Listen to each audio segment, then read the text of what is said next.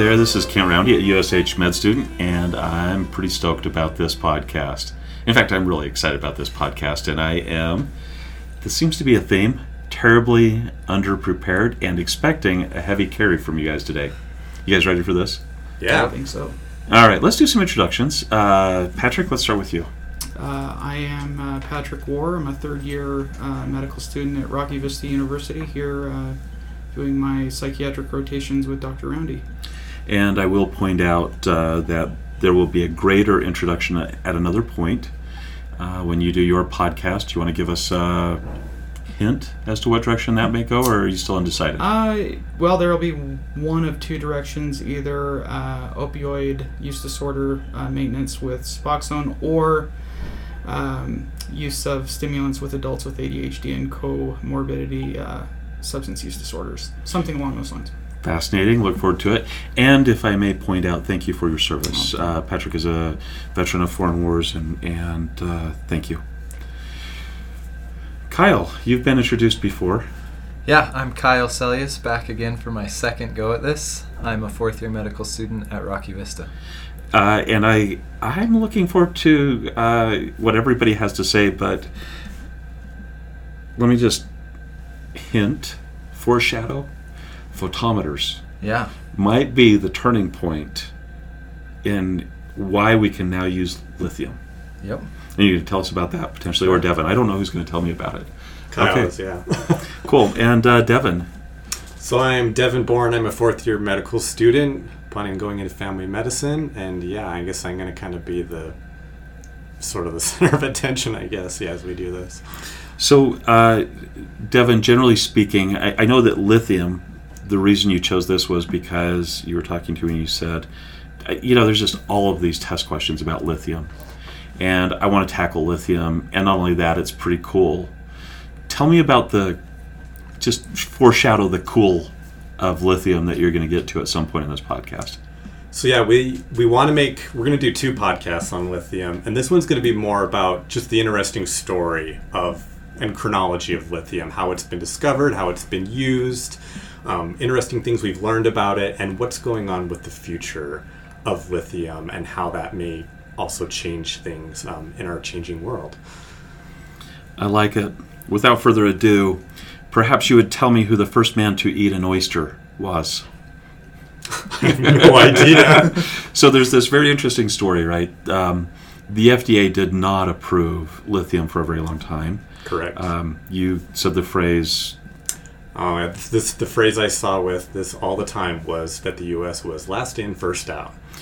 uh, the implication is that we were number 50 on the list of countries to approve uh, lithium for the treatment of bipolar disorder and not even depression, right? And uh, many other countries are well ahead of us. And in the in those discussions, when the FDA either finally approved it or was still not approving it, and that wasn't clear to me, uh, one of the people said something along the lines of, "There has to be a first person." And uh, the comment was, who, who was the first man to, to eat an oyster, right? And so I want to go back to the 1800s. And I want you to tell me who was that guy?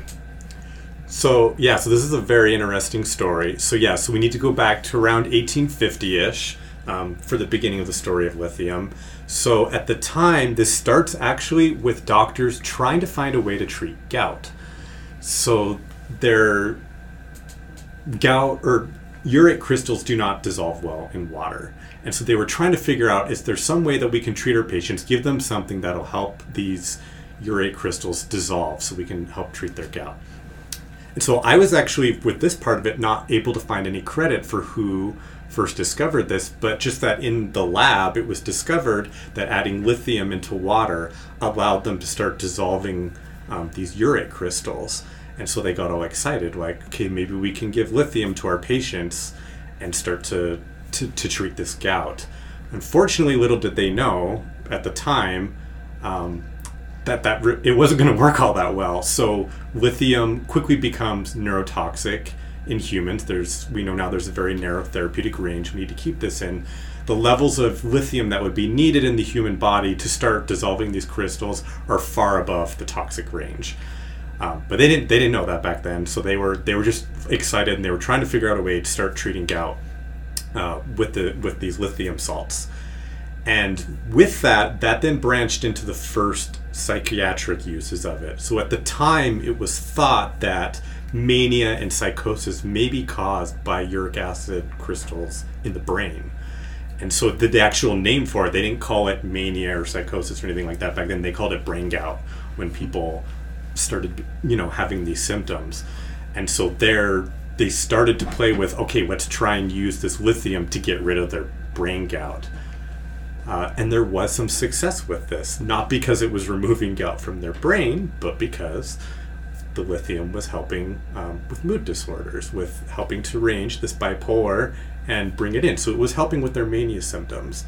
And so this started to, to take off a little bit. It, it started to become known, and there were some physicians who began using this um, in North America and Europe, Australia. And but it was never really widely adopted. And as time starts to go on and medicine begins to evolve, this idea that it's gout causing the problems begins to fade from like medical the medical forefronts of what they think is causing it. And with that, the use of lithium then to treat brain gout also starts to fade and kind of fall away until we get to about 1900 where a lot of it is stopped and it's kind of not really being used anymore. I'm going to jump in for just a second Yeah. here because I want to I want to go back to the identification of the uric acid crystals. So this was, I believe, Alfred Baring Garrod, G A R R O D, who identified that. He wrote this book, which was about brain treatment of body and brain gout or something along those mm-hmm. lines. And one of the things that rarely happens in these podcasts is that we can find seminal works that help us talk about how did how did this use evolve and how did we figure out levels were toxic, right? How did we come to understand all of these things that you just told us about in like a couple of minutes? Yeah. And and you can actually go into PubMed and Google this guy and you can read his entire book. It's been photocopied, like this perfect copy. It, it looks like the copy's been highlighted, but it's this really amazing copy and it's available to to read as a PDF file out of PubMed. I also want to point out that even though the United States was one of the last countries to jump back in, as, as early as the 1870s, we had people in Philadelphia and this group out of New York, Bellevue, who were using this, and their reports were they weren't underwhelming. These were amazing reports, right? Correct. And even um, this very interesting story about Dr. Guston's lithium, and somebody making the comment, "You just don't have a lot of manic depressives in Marseille," right? That's the quote. Uh, that's not the language we use anymore. So even through this time, there were people making these comments about, "Wow, this this stuff works," and it's not just a little bit. These were scientists treating patients that are profoundly mentally ill, right? And yet, despite this, it fades. Yep. All right, take me to. I think we're going to go to about 1949. We Or- are. That's that's where we're headed, but there's more on the way. Ah, talk, talk so to me. the next use of lithium was I thought was fascinating. So Seven Up, the soda drink, comes out in 1929, two weeks before the stock market crashes, and it has lithium in it. So at the time, it was not called Seven Up; it was called Bib Label Lithiated Lemon Lime Soda. Lithiated lemon lime soda. Yeah. So There's much more to that name, but It's yeah, it's a long name. So the, the bib label, I had to look it up. That actually referred to, I guess, the the paper sticker that was on the bottle. That was quickly dropped off. But I started looking through. It was really cool. All these old advertisements, yeah, of lithiated lemon and lime soda, um, on billboards and on the bottle caps of the of the soda bottles. And at the time, there, so there was still a little bit of a thought that it might help with treating stones, so it was advertised in that way, and also it was supposed to be a remedy for hangovers to help people with that. I don't know if they actually had any evidence of that, but that's what these like ads back in the 20s and 30s were advertising is it could help with your hangover. So seven, and then seven, and then it ended up getting renamed, yeah, to Seven Up, and so it has lithium in its formulation up until 1948. And so the uh, And at that time, it was the government made them take it out. So there were studies that were going on with patients with congestive heart failure. And I never really found out why, but for some reason they were trying to see if they could replace sodium chloride with lithium chloride in these uh, CHF patients. And so, as the United States starts doing these studies, they actually ended up going really poorly. Like, a lot of patients were dying from these treatments that they were attending. And then these all this information starts getting published and it creates this huge negative thought in the medical community around lithium that it's really bad and so then yeah the government comes out and says we've got to get rid of all of this and so lithium comes out of soda comes out of 7 up and it's um, completely banned in 1949 um, from any medical products at all um, so in the United it, States. In the United States, yeah.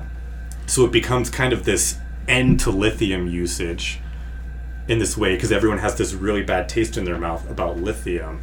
And so, but ironically, that same year where it ends is also where it begins to make its comeback with this amazing Australian man named John Cade. So, John Cade was working at a VA hospital outside Melbourne in Australia and I was actually I was able to read his um, original paper that he published in 1949, and I guess it goes to show how papers get better because there were a lot of details he just left out and didn't explain some things that I was trying to figure out, but um, it was still a pretty good paper. So he doesn't explain why, but he says he was experimenting with injecting urea into the peritoneal cavities of guinea pigs with measuring its toxicity. Why he doesn't explain but this is this is this experiment he's doing and he said he was curious if uric acid would make the reaction worse so when he would inject the urea into these um, guinea pigs most of them would end up having a seizure and then about half of them were dying. And he thought whatever reason uric acid would make it worse so he wanted to inject that with the urea to see if it made the outcome even worse. But as we said earlier uric acid does not dissolve in water well. And so the best formulation he had to try and get it to dissolve so that it would go systemic in these guinea pigs was with lithium. And so he injects the guinea pig with an 8% solution of urea and then with this uric acid lithium mixture. But then he says the reaction was not that strong, like it was less so. And so he started to identify I think it might be the lithium that is somehow protecting the guinea pig from having a worse reaction. So then he decides to try a different lithium formulation. He does lithium carbonate. So then he, he said he picked 10 more guinea pigs, injected those 10 with just urea, and then the other 10 with urea and the lithium carbonate. The 10 with just urea, five of them died. The lithium injected ones, none of them died. So now he's like, wow, lithium is really, it's doing something here. What is this? So then he decides, okay, I'm just going to inject just lithium into them and see what it does. I want to find out what it's doing. And he said what he observed was they didn't seem to have a medical reaction in any way, but he says once he saw the drug set in, they became very sedate and calm, a bit like lethargic for several hours, and then it wore off, and then they went back to their normal like guinea pig activities.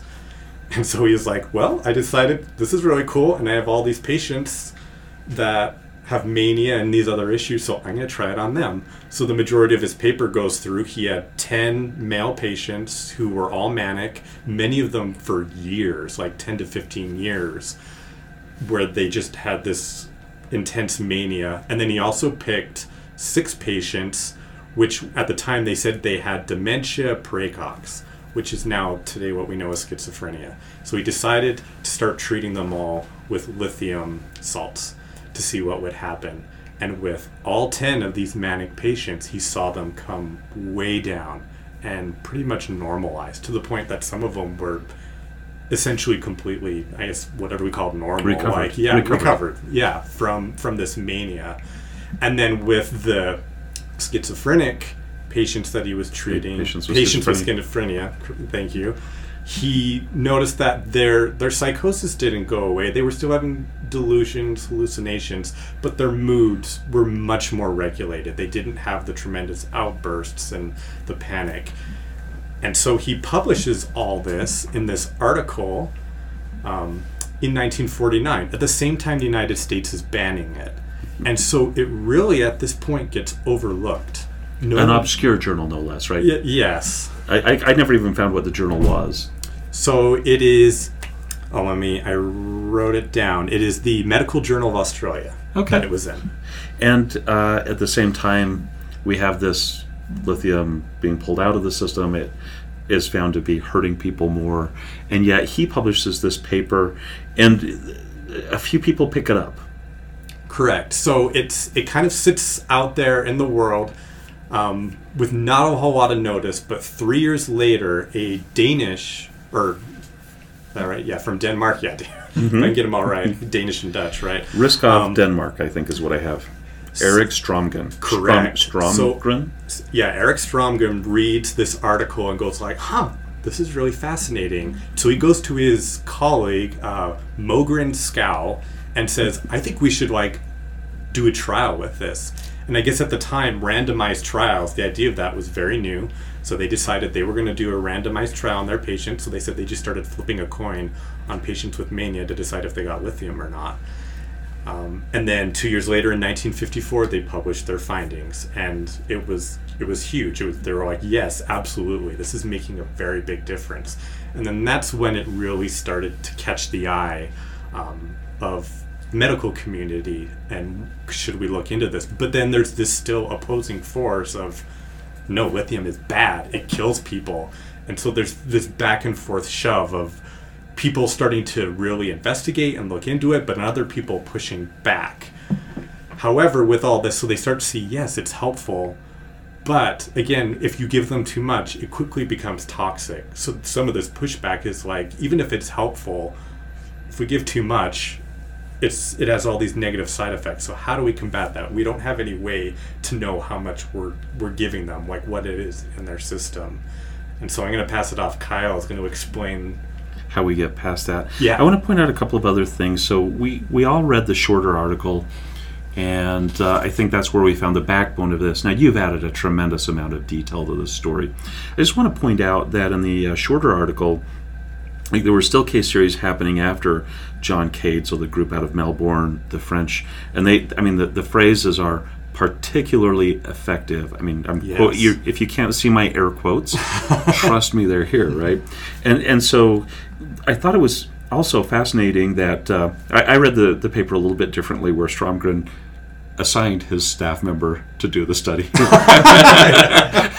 as opposed to you know we decided to go do it. But I, I thought I got a kick out of that, and who knows now? I, I'm sure you read it more correctly. But I, I think it's interesting that they also made the comment, "Hey, we have barbiturates or barbiturates, depending on how you say that word. We have ECT. Both of these things work." Right? So it's it's not like you can't settle down a mania. I think they're also making the case that this is a molecule that strongly treats bipolar depression, not just bipolar mania, right? Correct. So yeah, with the papers, they they originally were very much just focused on the mania. That's what they were really seeing. They started noting that they noticed with the de- that it was doing something with the depression, but it really wasn't where the focus was until a little later. But and that's when they really started to clue in, like, oh, this is helping both the highs and the lows and bringing those together. But yeah, originally it was it was more focused on just the highs that they they wanted to bring those down before, and then they noticed, yeah, that it was helping with the lows. Seem to prevent that recurrence of depression, Correct. Uh, as opposed to an anti-manic or an antidepressant agent. It was a mood stabilizing agent that they were making the case for. So I think we're in 1958 right now. Um, I'm excited to talk about a, a short story from 1960, but before we can even get to that story and really open up the research in the United States, um, which was led by uh, Gershon, if I am reading this cl- correctly, we have to solve this problem of lithium toxicity. Correct. How are we going to do that? Yeah, so this was, we've kind of hinted at it before. Lithium has a very narrow therapeutic index. So these doctors trying to administer this drug in the 1800s and in the 1930s, it was difficult for them. It, the, the paper called it guesswork because you couldn't monitor these levels effectively. and in 1941, so this is in the middle of World War II, the US government developed uh, this spectrophotometer that they used. Uh, they were using it to help develop penicillins. So they used it to get the best strain of penicillin. They also used it in the discovery of synthetic rubber. But they, they, they were using this device to test lithium. And the way it works is we've all done it in general chemistry labs. We were talking about it earlier, and it's something we all kind of laughed because we've used this before and, and done these tests. But they take a hydrogen lamp and they, they shine the light off a mirror. It goes through a crystal and separates the light wavelengths. And then you put a substance there, and certain of those wavelengths will get absorbed, and then you get a light profile. And so they would put this, the blood sample there, and then from that they would determine how much lithium was in their system. But as you can imagine, in 1941, testing very small amounts of lithium, it wasn't the most accurate method. So it was difficult for doctors. They would give the lithium and have have these very toxic side effects. But then in 1958, the Coleman flame photometer came out, and it's you, t- you take your blood sample, you light it on fire, and it excites the electrons. And as the electrons jump levels, they emit photons, and these photons put off a light, a color, and lithium puts off a really distinct red color. And I've done this in general chemistry too. I think all three of us had, Yep. have done it in mm-hmm. undergraduate school. And so sodium burns a bright yellow, I think. Um, every metal sort of has its color. And this is the basis of how we test lithium even today. So in 1958, the ability to more accurately test the blood le- levels of lithium made it a lot easier to use because you could avoid that toxic range and keep it in that narrow therapeutic index. And so even today, the the the flame test has evolved and become even more accurate and more precise. But it all started in 1958 with the Coleman flame photometer. So That's pretty cool, isn't it? It's awesome. So, I, I mean, I, I, I, I wonder when I hear stories like this, right? We have names, as, as we've done these podcasts, we've learned the orig- origination of names, how certain thoughts and beliefs have evolved in psychiatry. And it makes me wonder if some of the uh, tests that we do in our chemistry labs have come from something like this uh, Coleman flame photometer, as opposed to the Beckman photometer, which I haven't used before either. So 1960, this was one of my favorite stories. Uh, Minnesota seems to now be the epicenter of use in the United States.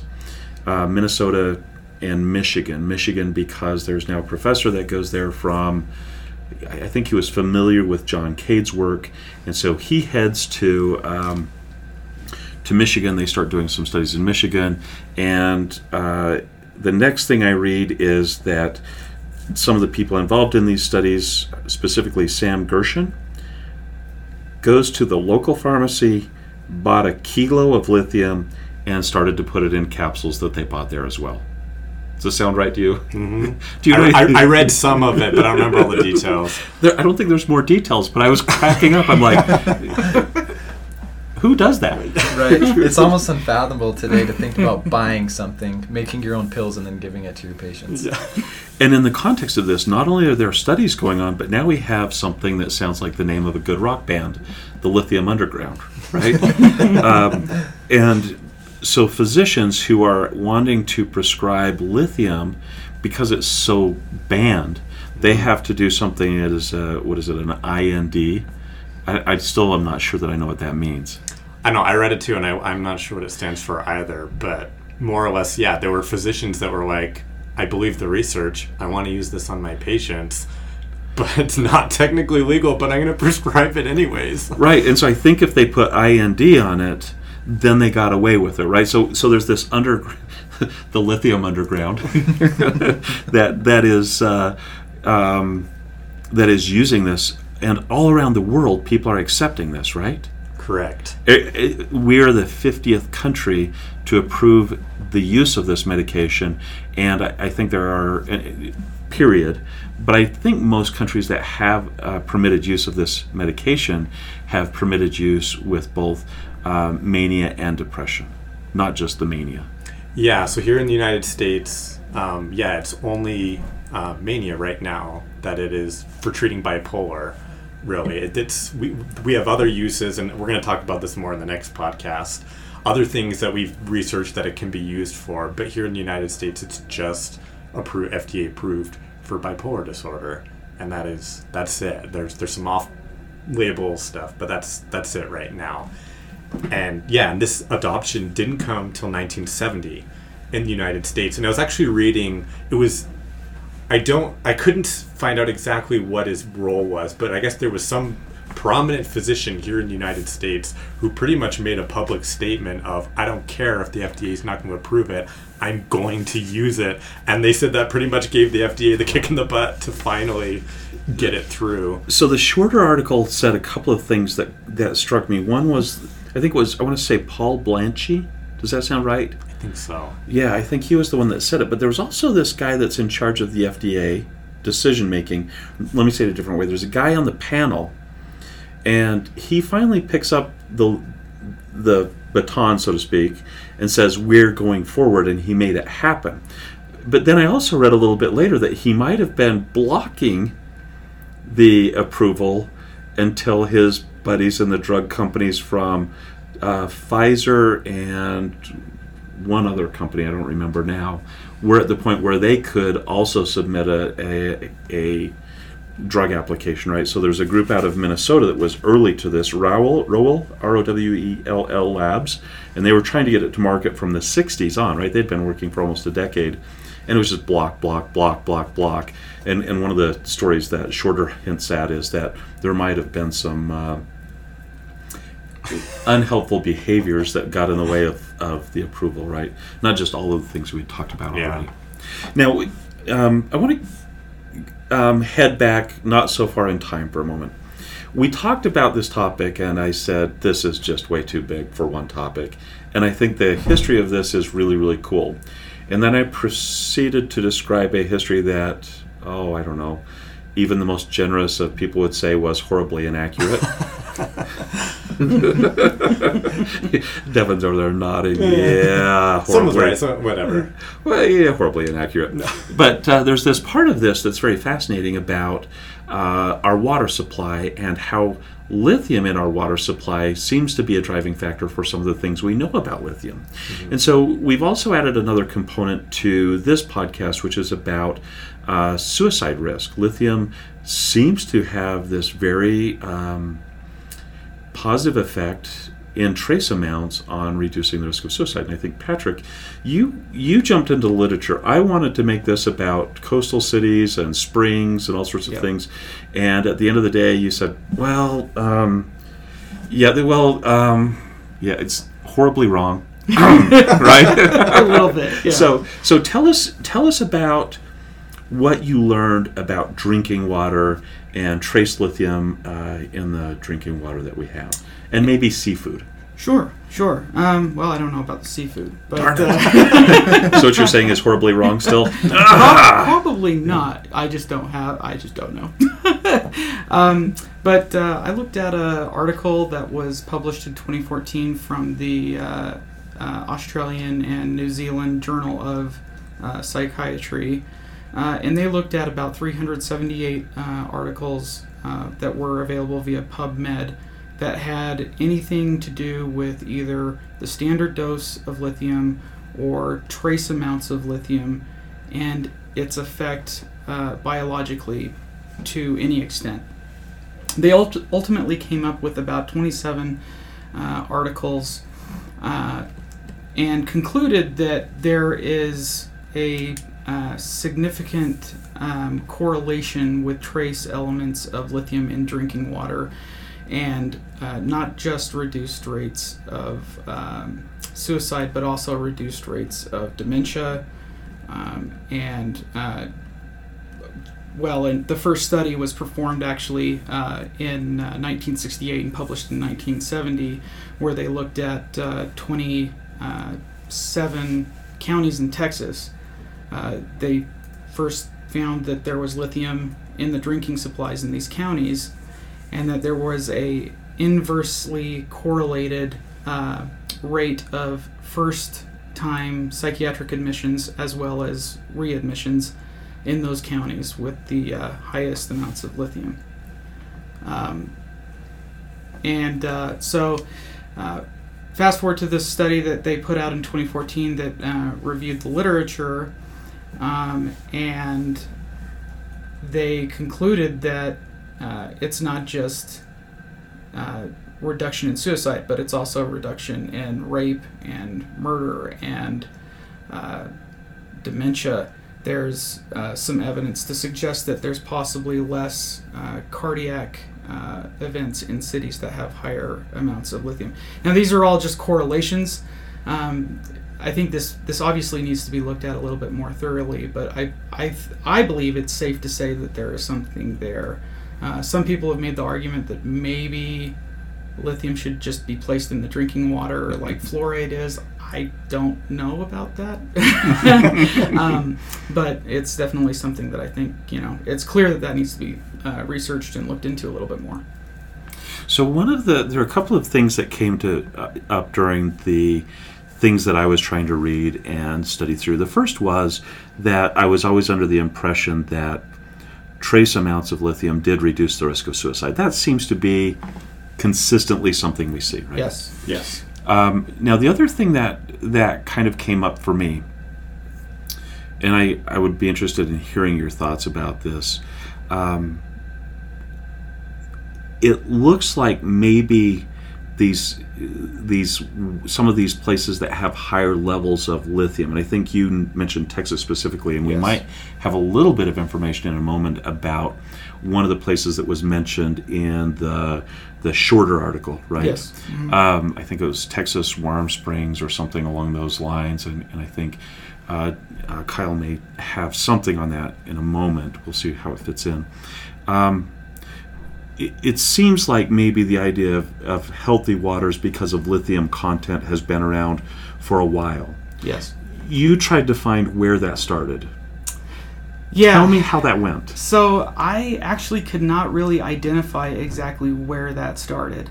Um, the first known uh, scientifically, you know, I guess Kind of the first paper. first paper The first, published the first person to eat an oyster Yes. in the field. um, was this the study was performed in 1968. It was published in 1970, and that was the uh, article that I mentioned that discussed that in these counties in Texas that the counties that had the higher lithium uh, traces in their drinking supply had reduced rates of first-time psychiatric admissions in their psychiatric hospitals, as well as reduced rates of additional admissions after that for those that had been admitted prior.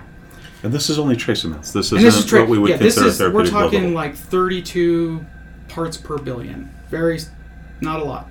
So I'm trying to figure out how many zeros are in a billion A again. It's been a while. so we we talked to um, one of the hospital leaders at here at the Utah State Mm-hmm. Hospital, uh, Jeremy, who s- we said, hey, we think we're going to have a podcast in the near future on the history of lithium, and he said, oh yeah, it comes out of these healing places where people would go to with healthy waters, and. Uh, we didn't find that necessarily, right. but I think we were looking for that. And this is something that was unusual with this podcast. We found two of the very seminal papers, right? First of all, this article by John Cade, if I have his name right, and the article, the gout article by uh, Garrod. And we were kind of I don't know. I think I was getting a little cocky because it's you know it's common for us to not find very many of these seminal papers, like was the case with uh, the burnout paper, right? Right. uh, the original burnout paper. So um, I'm going to shift gears just a little bit and speak to the healthy waters idea. Uh, If Kyle, if you have anything on that, Yeah, so I think I think where we're we're having this gap is a lot of this is folklore. It's not there's not research articles on this. So the the story of the Texas waters, from what I've seen, is they have these mineral baths. They, they call them healing waters, and people will go and sit in these springs that have backaches or you know little aches and pains or sicknesses. They go to these healing waters and sit in the water and bathe and soak, and it's supposed to heal them. And so they had these all over Texas, and one of them they noticed an older lady with dementia drinking from these waters, and they called her the town crazy lady. And after she drank from these springs, she wasn't so crazy anymore. So they called it crazy water. And it was found, discovered later, that this water has lithium in it. And so that's kind of where the story goes there. There's no research articles on it, but there's this sort of folklore out there that there's these healing waters in Texas that can cure your craziness. And and again, those are that's the kind of language we wouldn't really use anymore because it's Right. not descriptive. And yet, even the shorter article referenced, I, I think, what he called the crazy waters. And what I didn't know is if this was something that had uh, Native American traditions or roots within the story or not. Because I, I think there's in the back of my mind, there's just always this idea: if you just get in the right hot, bubbly, warm spring water, anywhere between you know Yellowstone and uh, Arkansas, you're going to be happy, right? Um, so I want to I wanted to just point out one thing as well. You talked about first in, far, first out. I guess not one thing. We've got a few more things, but I want to add one more part to this discussion before we talk about maybe the future of lithium, right? And that is that uh, Shorter made an assertion that you said almost word for word, right? Shorter said something along the lines of, "Hey, in my personal communication, nobody's using lithium in the United States. They're all using divalproex, and we have had a podcast on divalproex, and you know, it's got its strengths, it's got its weaknesses." But I'm not sure anything is as potent or as capable at treating bipolar disorder and bipolar depression as lithium. Mm-hmm. Yeah, so this is, I guess, yeah, where I was kind of tied in and was curious about lithium. So going through med school, lithium was presented as the gold standard. This is like the go to treatment for bipolar. And then when I started coming out and doing clinical work, I wasn't seeing it used anywhere. And I started asking about, like, do you use lithium when you treat these? And I had all these physicians that are like, no, like, it's a garbage medication. It has so many side effects. It's so weird. Like, I, I don't like it. It's messy. And no, like, no, we've moved on. You know, now we have these other better things, and I hardly use it. And I was just like, whoa, like, what's, like, so what's the answer? Like, do we really use lithium? Do we not? And so it was one of the reasons why I wanted to dive into this. And yeah, what I really found, yeah, was I kept running across this phrase with lithium that the United States was the last in and the first out. So it finally gets approved in 1970. We start using lithium, have great effects with it, but then yeah, we get all these other drugs coming out. We and that people decide to start using. We end up with lamotrigine and valproic acid and all, all these other things that are options to treat uh, bipolar disorder with. And for whatever reason here in America, we've really gravitated towards these other medications. And so it's gotten to the point where when they I've read that they've done surveys of physicians and a lot of physicians are just saying like I don't feel like I have tr- enough training on lithium to use it. I don't really know how to go about using it. Um, and there is training to be involved with it. We're going to get into the next podcast. Yeah, there's a lot of side effects that you need to know about. Um, there's things that you need to monitor while a patient is on lithium, and there are um, severe consequences that can come yeah, from the toxicity side, organ problems, and so it does it does take a little bit of work on the end of the physician to make sure that that's okay. But it's for whatever reason, yeah, the, uh, we've here in America have just decided not to use it as much. But that's not really the case for most of the rest of the world. Most other countries, it's still it is still the gold standard. But for some reason here in America, we've decided to jump ship. So I think it's going to be really fascinating to see on that side of it how will we continue to lose, use lithium in the medical field. Will it come back again? Is it going to make a third entrance here in medicine in the United States? Or are we going to are we going to come up with other drugs? I don't know. I would say that, um, generally speaking, we don't think about our other uh, mood stabilizing agents as being life threatening, but that's not entirely the case, right? I just think that that therapeutic window that we have with lithium is probably what causes a lot of the fear, even though our other medications are not benign, right? Stephen Johnson sy- syndrome associated with lamotrigine, It's terrible. uh, yeah. platelet kinds of issues, ammonia issues with uh, valproic acid, uh, that induction of every single existing uh, enzyme in your body that can mess up drug levels with carbamazepine. Yep. I, I think they are they all have their challenges, and the issue isn't avoiding one because it's bad. The issue is knowing how to use all of them. Um, Maudsley. Why was Maudsley so against lithium? So there's a, there's a psychiatric hospital, the largest psychiatric hospital in, in London, if I understand correctly, and it turns out that they were very much against lithium, and this may have been something that was overcome in England, but it might have had an effect in the United States. I couldn't tell based on the shorter article. Did you? Uh, did any of you read more about uh, Maudsley? I read a little bit about it, and I couldn't find a distinct reason. They just sort of had this hatred of lithium at this hospital, and they were putting out they were putting out literature that said lithium is terrible, and it's a terrible drug. Anyone using lithium is not using sound science.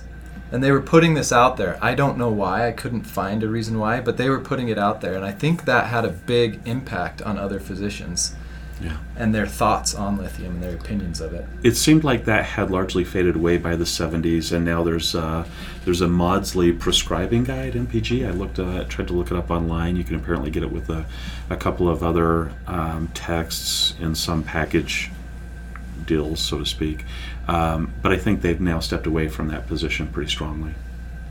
Yeah, I think so. I think so. Uh, so lithium, it's not just for bipolar disorder anymore. No. so this kind of takes us now into the future of I'm of what what what's next. What's going to happen with lithium? So and I was not able to find anything in like medical journals about this. I actually had to go to like tech journals. So I found um, an article, uh, the Vikstrom article, which is from Applied Energy. It came from Sweden, and this article is, starts going into yeah the future demand for lithium. So right now our society is undergoing this shift. We are beginning to move from petroleum products to electrification. Um, and so if we're going to run off of what we're trying to be cleaner energy, we need all these batteries to store electricity. And right now, lithium ion batteries are by far the best batteries that we have. If you'll remember, lithium is uh, element number three on the periodic table. It's a very small atom, and so it allows us to make very dense batteries um, that can hold more power than your traditional alkaline battery. And they don't wear out quite as poorly as, as the alkaline batteries do. And so, as we begin to move into this kind of new age of energy, it's it's producing enormous demand for lithium. So currently, uh, medical use of all the lithium in the world, two percent of that is being used by the healthcare industry for treatments. Um, Elon Musk is using the rest. that's what it seems like.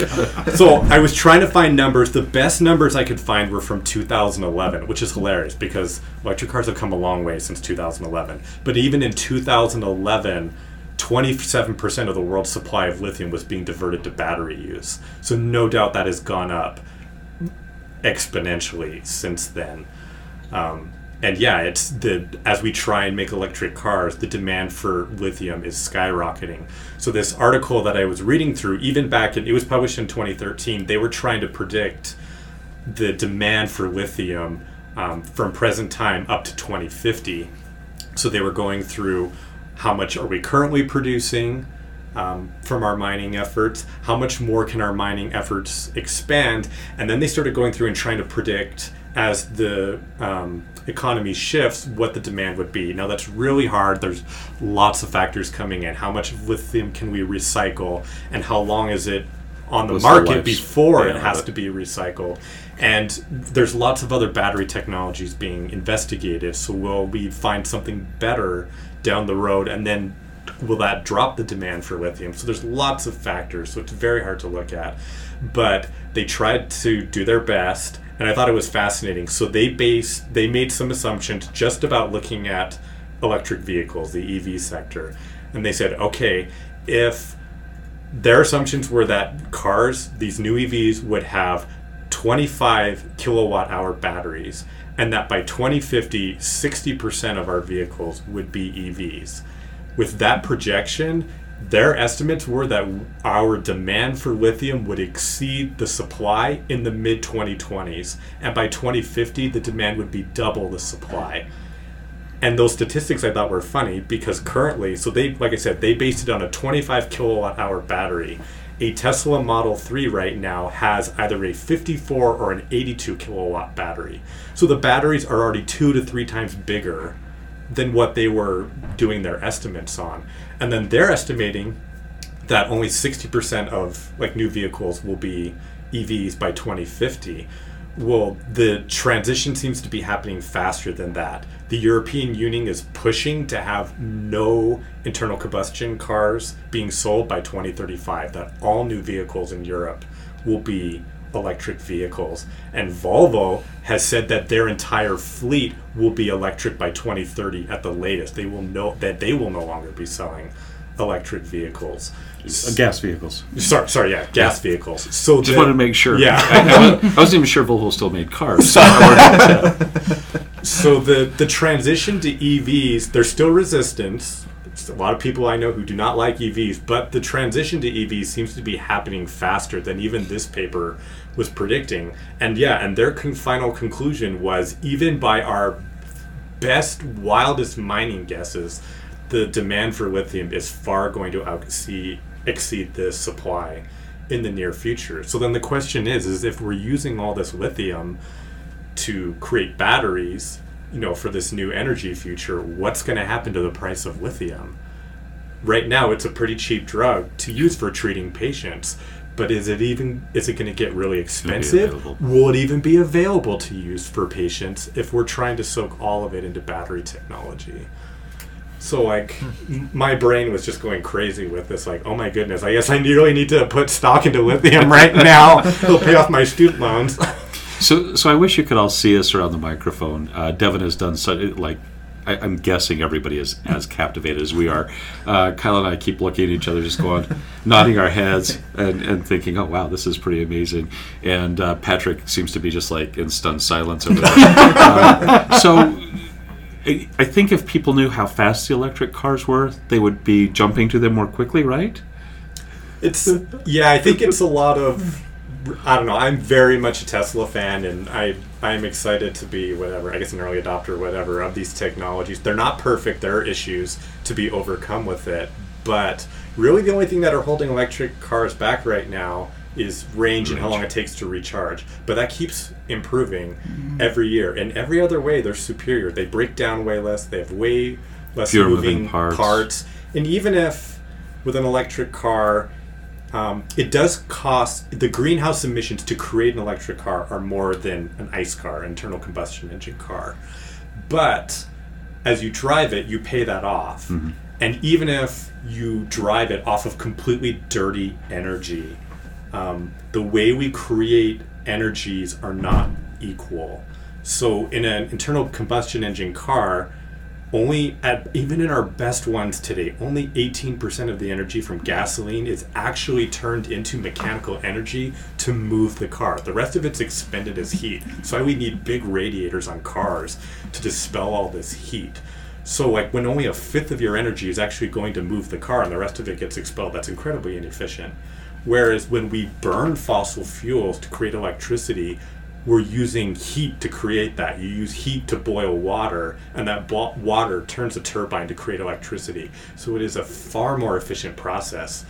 And so when you charge up a car with electricity coming, even if it's from 100% fossil fuels, it is still about 40% of the um, greenhouse gas emissions needed as to propel a car for those same distances. So even though electric cars have their problems, they're still twice over twice as clean as um, ice cars, even if you're using quote unquote dirty energy to supply them. So I got to admit, I totally zoned that out because I was still thinking about how fast the new Lightning F one fifty was supposed to be. Uh, my my uh, I I got married a couple of years ago, and uh, my spouse took my beautiful uh, red truck.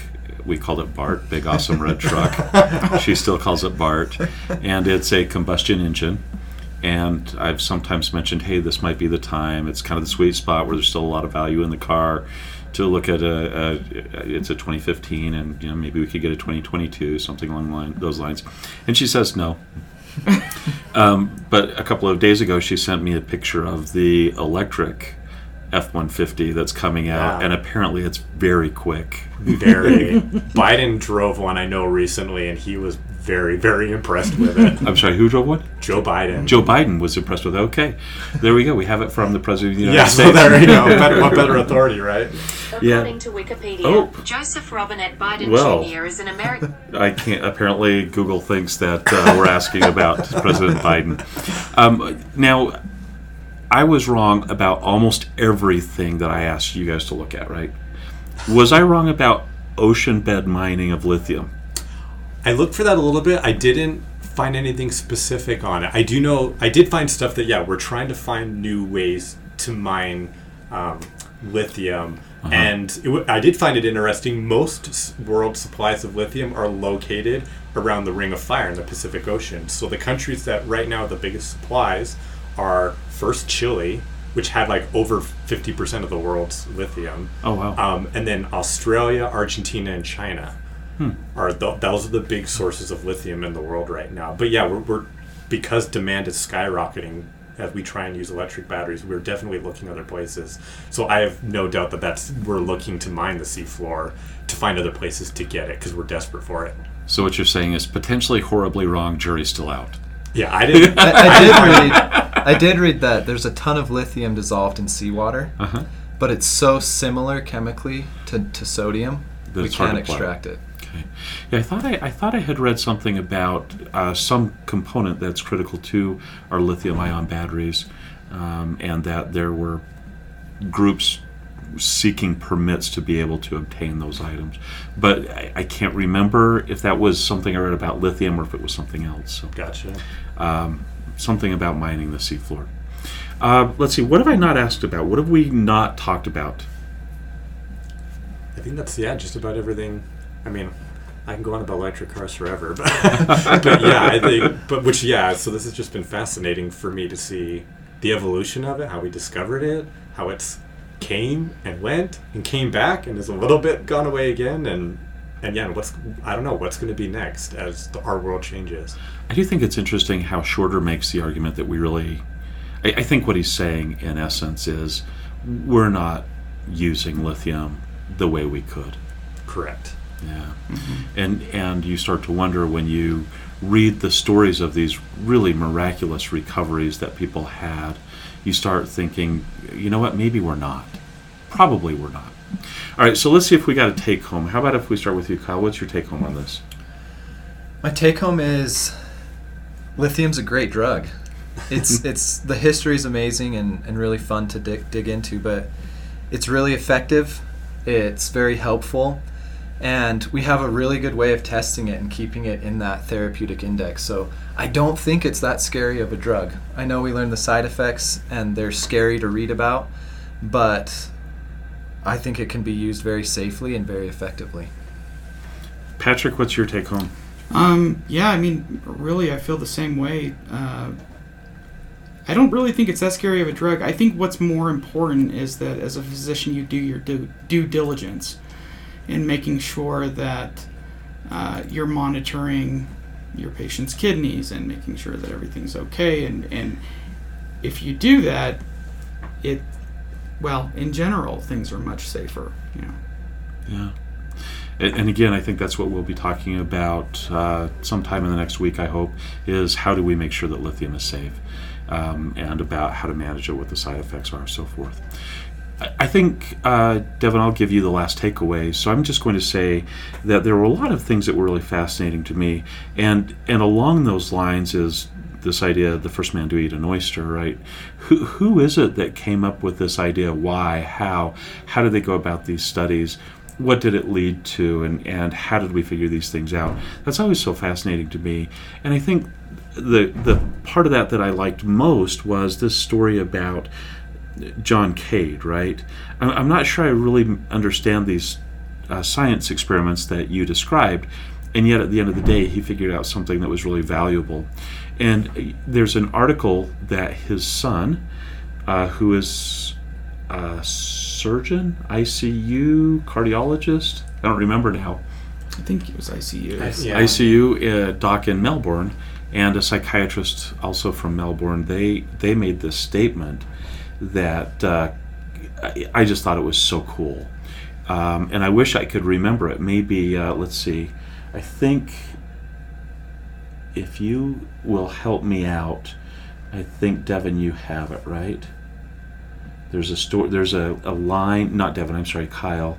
Um, if you do John Cade, you'll find it. I think because it's it's the phrase. But uh, John Cade's son makes this statement, and uh, one more. I think this is compelling radio. I'm I'm gonna read this to you if I can. Maybe it's the next one. Is that two? Nope. Go back one. Okay. That John Cades, this is his son and a Dr. Jin Molly, uh, who wrote in 2007 John Cade's discovery demonstrates the importance of clinical observation, the significance of reporting case findings, the value of being patient centered, and the scientific benefit of an open and inquiring mind. In a world that is driven by, we have to have evidence based medicine only how do you still have the the growth and development of new ideas? I don't think it's the same way that John Cade did. I think we have different tools and techniques. But if we're not open, if we're not paying attention to those uh, serendipitous things that are showing up, like John Cade going one step further and just simply giving lithium to rats, um, then where, where do you end up? And I also would say that uh, I would love to have somebody at the end of my life who had that kind of praise for me, and I think that speaks highly to who John Cade was. So I think my take home is uh, be like John Cade in the way that was good. And if, if, if there's some ways out there that he wasn't as good, don't be like him in those ways.